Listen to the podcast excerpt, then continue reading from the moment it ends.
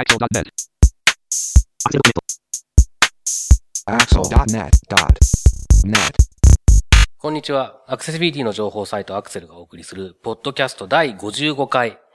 え2014年10月15日頃配信予定号です。中根です。7回裏、ジャイアンツの攻撃は、4番、センター、松井。センター、松井。背番号、55。うーん、はい。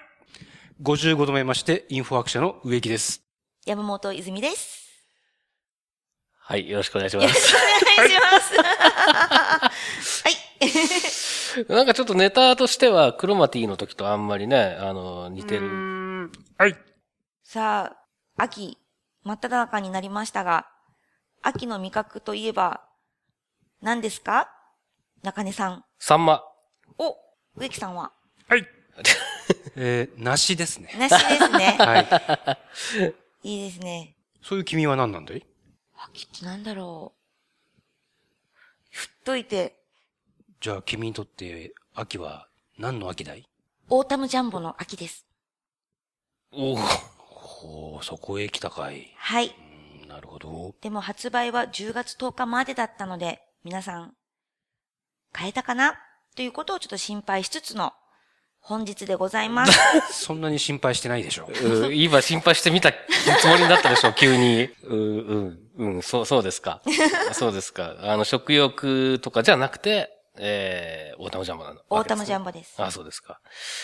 まあ、ちなみに、僕はサンマの刺身を 食ってうまかったのが、もう9月ぐらいから出てますよね、サンマってね。だから、やっぱりた、秋になって食うとうまいなと思いますね、毎年ね。おー、塩焼きとさ、あの、刺身と両方食べましたけどね、その時はね。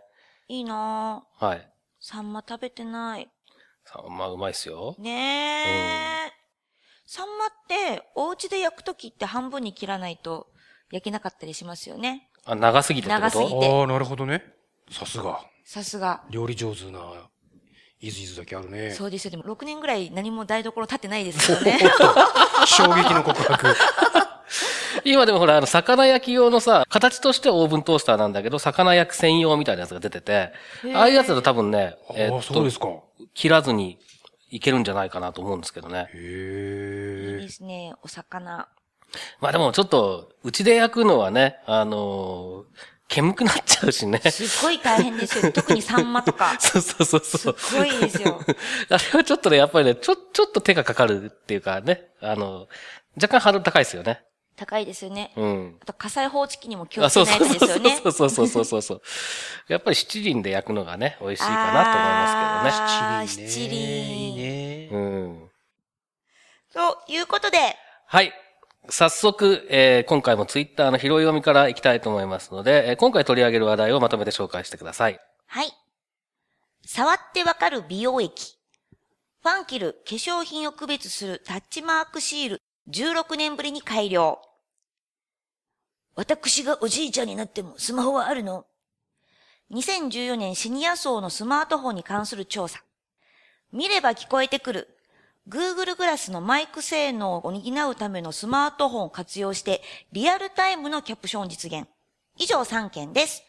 はい。では早速、最初の話題からいきましょはい。触ってわかる美容液ということで、ファンケル、化粧品を区別するタッチマークシールを16年ぶりに改良というのを私が拾ってみました。えーこれは何かというと、ファンケルというのは、えー化粧品会社になります。で、まあ、化粧品の、えー乳液とか、化粧水とかのボトルってみんな形が一緒なので、まあ、あの、シャンプーとかリンスとかと同じで、どのように区別するのかなっていうのは思っていたんですが、ファンケルは、乳液と美容液と洗顔のオイルと洗顔と目元用とニキビ用という6つのシールを用意していて、そこに瓶と、あとパッケージの箱に同じようなシールが貼ってあります。で、別に展示が打ってあるわけではなくて、この6種類が違う形状のデコボコしたシールになっていて、例えば、えー丸い形であったりとか、あと、縦に3本の線が引いてあったり、というような形で識別するようになっています。で、あとは、えー何が改良されたのかというと、その形だけではなくって、シールの周りに黒い縁取りであったりとか、大きい文字で記載されていて、コントラストもしっかりしていて読みやすくなっているというのが、えーポイントになっています。で、まあ、あのーァンケルというのは、リアル店舗がかなり少ないので、ネット通販をやっているということもあるので、えこういった取り組みをされているのかなと思って、ちらっと調べてみたら、資生堂であったりとか、ライオンとか、他の、え企業さんでも、展示シールが用意されてあったりっていうのもあるみたいなので、またちょっと今後、いろいろとこういう取り組みがされているんだなっていうことをですね、今後また追っていきたいなと思いました。あのー化粧品の話はね、結構やっぱりその今、えー、いずいずあったように、資生堂とかライオンとかが、まあ、化粧品だけじゃなくて、あの、えっ、と、生活用品全般ですかね、の、まあ、バリアフリー化っていう言い方を昔はしてて、今はもうちょっと、もしかしたら違う言い方をしてるのかもしれないけど、えー、そういうことには結構しっかり取り組んできていて、で、まあ、例えば資生堂なんかは多分その、えー視覚障害者向けのメイクガイドブックみたいなものとか、確か出していたような、いなかったような気がしたりするんですけれども。で、まあ、えー残念ながらというかなんというか、僕はそういうところに全く縁がないので、全然そういうことって調べたことないし、詳しいことも知らないんですけれども、これ聞いてらっしゃる方の中には、あの、視覚障害があって、そういうコンテンツとかにも、えー実際に触れられる機会があったりとか、まあ実際にね、メイクする機会が多いっていう人もえーいらっしゃるんじゃないかと思うんで、そういう方とかぜひね、ちょっと体験談というか、普段どうなさってるのかとかっていう話を聞かせていただけると面白いなとか思ったりしますけどね。はい。何か、植木さん、生活の使うもので、あ、これあったなとかっていうのはあります？まあ、やっぱり、あの、シャンプーとリンスのボトルであったり、あと、最近はあんまりもう使わなくなりましたけど、プリペイドカード。も、うんえっ、と、交通機関のやつと、ショッピングのやつと、その種類別で、テレホンカードとか。切り書きっていうんですか。あれの位置と形が違ってたりとか。そうだったんだ。牛乳パックも確か、え？なんかあったような気がしますね。牛乳パックはね、メーカーによっては、あの、えーっと、開ける方開けない方かなの、えー、にちょっと切り書きというかっていうのはありますね。ただまあ、あれね、僕はちょっと、なんだろう、あれ牛乳パック、牛乳を見分けるための仕組みなのか、えーっと、開ける方向を見分けるための仕組みなのかよくわかってなくって、で、開ける方向の、を見分ける仕組みだとしたら僕はあんまり必要じゃないなと思っていて、っていうのはその、牛乳パックのその開ける側のその、なんていうんですかね、こう、ピラって開くその三角形になる、折るところ、折り目になるところってちゃんと触ればわかるように筋が入ってるんですね。うんうん。で、あと、えっと、開けない側っていうのは、えっと、パックがこう、なんていうんですか、えっと、糊付けしてあるというか、えー、部分ですね。だから、紙が繋がってない部分っていうのがあって、これも触ればわかるので、あの、開ける方向っていうのはそういうのでわかることがほほとんどだと思うんですけれども、もしあれ牛乳にしかあれが入ってないんだとしたら、それはそれで便利だなと思いますけどね。あの形のパックでジュースとかありますからね、普通にね。はい。まあどっち開けるかはね、僕もよくたまに失敗して反対側開けたりするんで、どやっぱ どっちでもいいっちゃどっちでもいいそうそう、もう開けばいいんですよね、あれね。で、あとはもうどうしようもなかったら全部飲んじゃえばいいんですよね。そうそうそうそう。いやいや、お腹壊す人がいるんで、それやめてください。まあ、なので、まあ、いろいろと、なんか、今回、あのあ、そっか、と思うことが、普通の日常生活とか、そういうところで、あの、企業が取り組んでいるんだなっていう、デジタル以外でもアナログのところで、普段から取り組んでいたってことに、全く気づかなかったので、なんかいい機会だなと思いました。うん。あの、頑張ってデジタルでやんなくても、アナログでできることっていっぱいあって、で、そういうところに取り組んでることで多分今まで、あの、それこそデジタルのものが普及する前の、からやってるところっていうのはいっぱいあるので、まあ、こういう、そういうところにもっと目を向けていく必要っていうのも当然あるなとは思いますよね。こういうのって結構意識し始めるといろいろ見つかるんで、じゃあ、イズイズ。これをテーマにメルマガの不定期連載を一本新しく始めてはどうだい、見つけましたってやつですね。そうです。頑張りますあ、でも、でもこれ面白そう。やってみよう。やってみよう。ということで、情報お待ちしてます。あれ？自分で見つけるんじゃないのかよ。いや、他力本願だね、君。え、それは、あの、得意、えなんでしょ？う。見つけた人がね、うん。こういうのがあるよって教えてもらった方が、で、ほんまやっっていうのがね。あまあ、それでいろいろとね、成り立ちとかをいずれがししっかり調査するっていう感じですかね。あ、そうだね。うんそういう賞。じゃまあ、それでもいいい。ですよね。うん。成り立ちか。昔々あるところに。それは昔話ね。それ成り立ちじゃないね。昔話だね。そうか、違ったか。はい。では続きまして。植木さんがおじいちゃんになってもスマホはあるの？ということで、えー内容は2014年シニア層のスマートフォンに関する調査についてですよね、植木さん。はい。えー、シニア層。ここではまあ60歳以上というくくりなんですが、今年の9月に、えー60歳以上のシニア2020人を対象にシニア層のスマートフォンに関する調査を、えーこれを実施したのは MMD 研究所、モバイルマーケティングデータラボというところが、えー実施した調査です。で、まあ、結果ですね、シニア層60歳以上の方のスマートフォン所有率は27.6%ということで、えー前年と比較すると4.4%増加しているということです。それから、スマートフォンをすでに持っているシニアのうち、77.9%の人がスマートフォンをまた購入すると。回答してまして、フィーチャーフォン、フィーチャーフォン、まあガラケー。ってやつですかね。これを所有しているシニアの23.7%が次はスマホを購入すると答えているということなんですけれども、まあ、スマートフォンの所有率はじわじわと。2012年8月が12%、3ヶ月後の11月に16.6%、約1年後の2013年9月に23.2%、そして今年は27.6%ということで、じわじわとですね、えー増えてきて、今4人に1人はスマホを使っていらっしゃるというのが見えてきておりますと。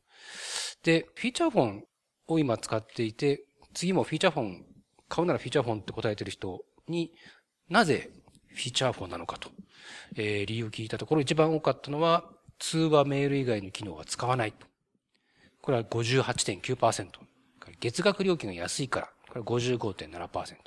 では操作が簡単だから、38.3%ということ。まあ確かにね、あの、いろんなアプリとかありますけど、そういうの別に使わない、電話とメールしか使わないぐらいだったら、まあ確かに、わざわざスマホにしなくてもいいのかもしれませんが、60代以上、年齢に関係なく、スマホの使用率がじわじわと増えてきてますよ、ということで、この先、どこまで増えていくのか。要注目ですね、と。そうですよね。でも、ふと、うちの両親であったりとか親戚とか、周りのシニア層を見ていると、見えてんの？って思いますけどね、画面がちっちゃくて。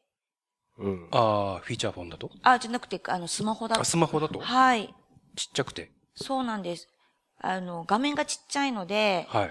例えばネットをするにしても、はい何をするにしても全部文字がちっちゃいので、で、まあスマホの画面が大きくなってきているので、まあいいかなと思うんですけど、あの、うちの両親に関して言うと、あと親戚に関して言うと、あの、ガラケーを使ってるんです。うん。だけど、インターネットは、タブレットを使ってるんですよ。おお、そうなんです。で、だから地図とかでも出かけるときにはタブレットを持って地図を表示しながらお出かけしたりとか、うんうんで、写真撮るのもタブレット画面がでかいので、ああ、なるほどね。はい。通話とメール以外の機能を使わないのからっていうのと同じなんですけど、普通はガラケーでお電話したりとか、メールしたりとかっていう感じになっているのが多いのかなと思っていたんですけど、今回のこの結果を見て、あれ？そんなことないのかしらっていうのがちょっとうん。思いました。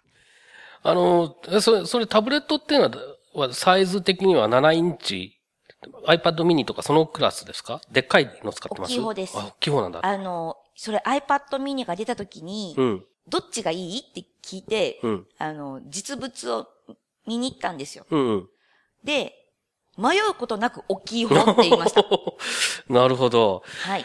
この間ちょっとあの、ロービジョンの人と話していて、えーっと、まあ、iPad mini を、えーとか、まあ、iPad とか iPad mini とかを結構ロービジョンの人って持ち歩いて、地図を、それこそ地図を見たりとか、で、あとその、えーっと、表示とか看板とかをパシャって撮って、手元でズームして拡大して、えー見て、こう、まあ、いわゆる単眼鏡っていうその、まあ、あの、望遠鏡のちっちゃいやつみたいなやつを普通、今までは使ってたんですけれども、それの代わりみたいな感じで、え活用できるっていうので、まあ iPad 結構、とかまあタブレットですね。結構使ってるんですけれども、で、その人と話してたのは、その iPhone 6 Plus が結構でかくなったので、画面的に。えーそうすると、その代わりの役割をやらせられるんじゃないかっていう話になって、で、まあ、やっぱりその、大ききゃ大きいに越したことはないんだけど、ポケットに入れられるかどうかって結構重要だよねという話をしていて、でポケットから気軽に出してそういう風なあ使い方ができるかどうかっていうところで、えー iPhone 6 Plus っていうのに注目してるんだよねって話を、えー聞いてなるほどなと思ったんですけども、ちょっとそういうところ今後、やっぱり大画面化の流れの中で、えーシニア層での使われ方っていうのがどう変わっていくかっていうのもちょっと興味がありますね。イズイズさんよ、あの、6プラスっていうのはあれかい？ポケットに入んのかい？えっと、入るらしいけれど、うんあの、座ったり、お尻ポケットに入れて座ると、割れるっていう噂があるねなんかあの、いい感じに R を描くらしいですよ。おー、そうかい。はい、噂によると。噂によるとね。でも、まあ、あれは、実はそうでもないっていう、あの、報道もあるので、まあ、ちょっと真偽のほどはよくわかんないですけどね。R ってのはなんだい？イズイズ。えっと、ジェスチャーじゃわからないよ。伝わらないよ。これはポッドキャストだからね、君。これくらいの？これくらいの？お弁当箱じゃないんだから。お弁当箱に？ちょっと詰めようかな。えっと、曲がる？うん。ぐにゃっといくっていう話なんですけど、まあでもそれ、曲線だね。曲線だね。うん、なるほど。Y 曲、うん、で歪曲？湾曲じゃない？湾曲。歪曲させちゃダメだよ。歪ましてしまいました。それを、そう、そういうのを事実の歪曲。って言うんだよ。ガッテンガッテンガッテン。まあ、でもポケットには入りますよ。うん。だって、あれだもん、7型の、要するに iPad mini とか、えー、Nexus、Nexus 7のクラスでも、あの、ギリギリの幅で、えーっと、ジーンズの後ろのポケットに入るんですよ。なので、6プラスだと多分余裕ですね。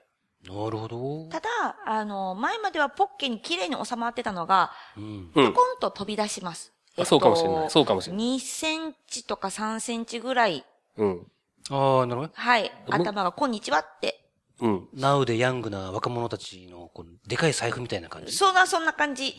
なるほどね。じゃあ、チェーンつけて、なんか、ジャラジャラさせた方がいいかもしれないですうんね。いいね。あそうね。ちょい、ちょい悪親父目指す上では、チェーンは必須かもしれない最ですね。近聞かなくなったな、ちょい悪親父って。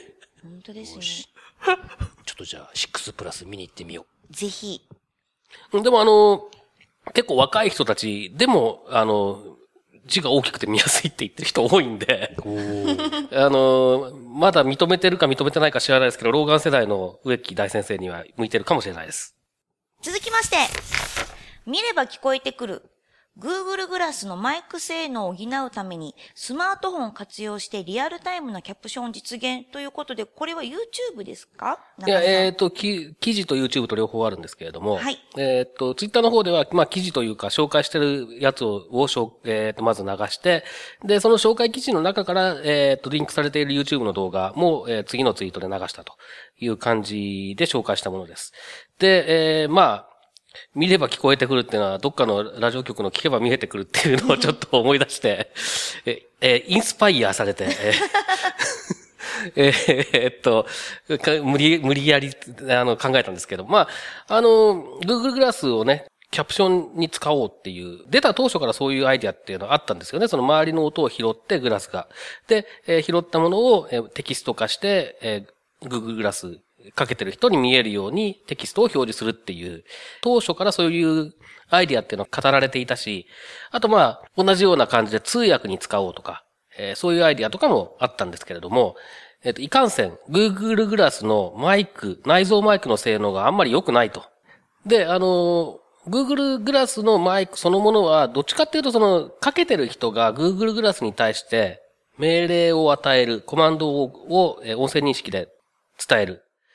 ためのものという色合いが強いのかなと思うんですけれども、そうすると、やっぱりその、例えば、向こうの方にいる人とか、まあ、目の前にいる人とかが喋ってる音声とかっていうのがそんなに明瞭には取れない、拾えないらしいんですね。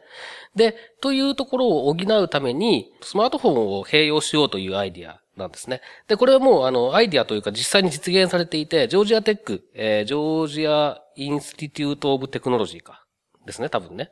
え、ジョージア工科大学ですね。の研究グループが、えー、もう実現しているもので、え、キャプショニングオングラスという、もうすでに Google Play Store で公開されているアプリを、スマートフォン、Android のスマートフォンにインストールして、そして、えー、それと、まあ、Google グラスを多分 Bluetooth かなんかでペアアップして、で、えー、一緒に使うというものなんですけど、えー、これ何かというと、このキャプショニングオングラスというアプリがインストールされているスマートフォンをマイク代わりに使う。まあ、そのスマートフォンのマイクを使うってことですね。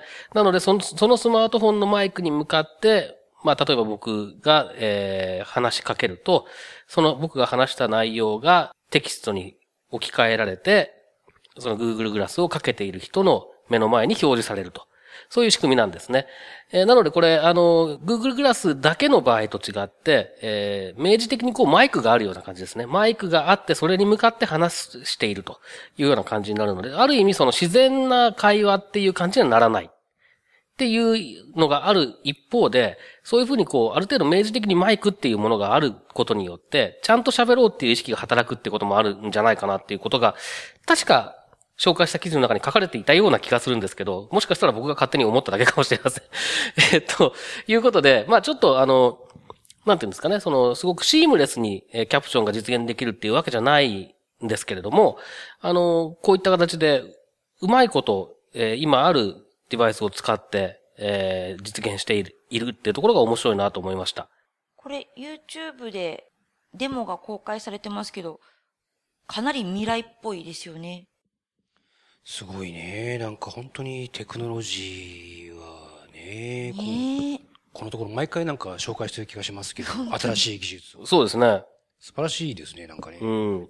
でやっぱりこの、特にこういう、なんていうんですかね、聞こえないものが見えるというか、聞こえるというか、見えるというか、あの、するっていうのは本当に大きい、めちゃくちゃ大きいと思うんです。えっ、ー、と、それはまあ僕の立場で言えば見えないものを、えー、聞くことができるようになるとかっていうのと同じレベルなわけですけれども、やっぱりそこ、そういうふうにテクノロジーが使われるっていうのは、いいですよね。植木さんがおじいちゃんになった時には、どこまで進化してるんでしょうね。だね。なんか埋め込まれてるかもしんないよね。ほんまや。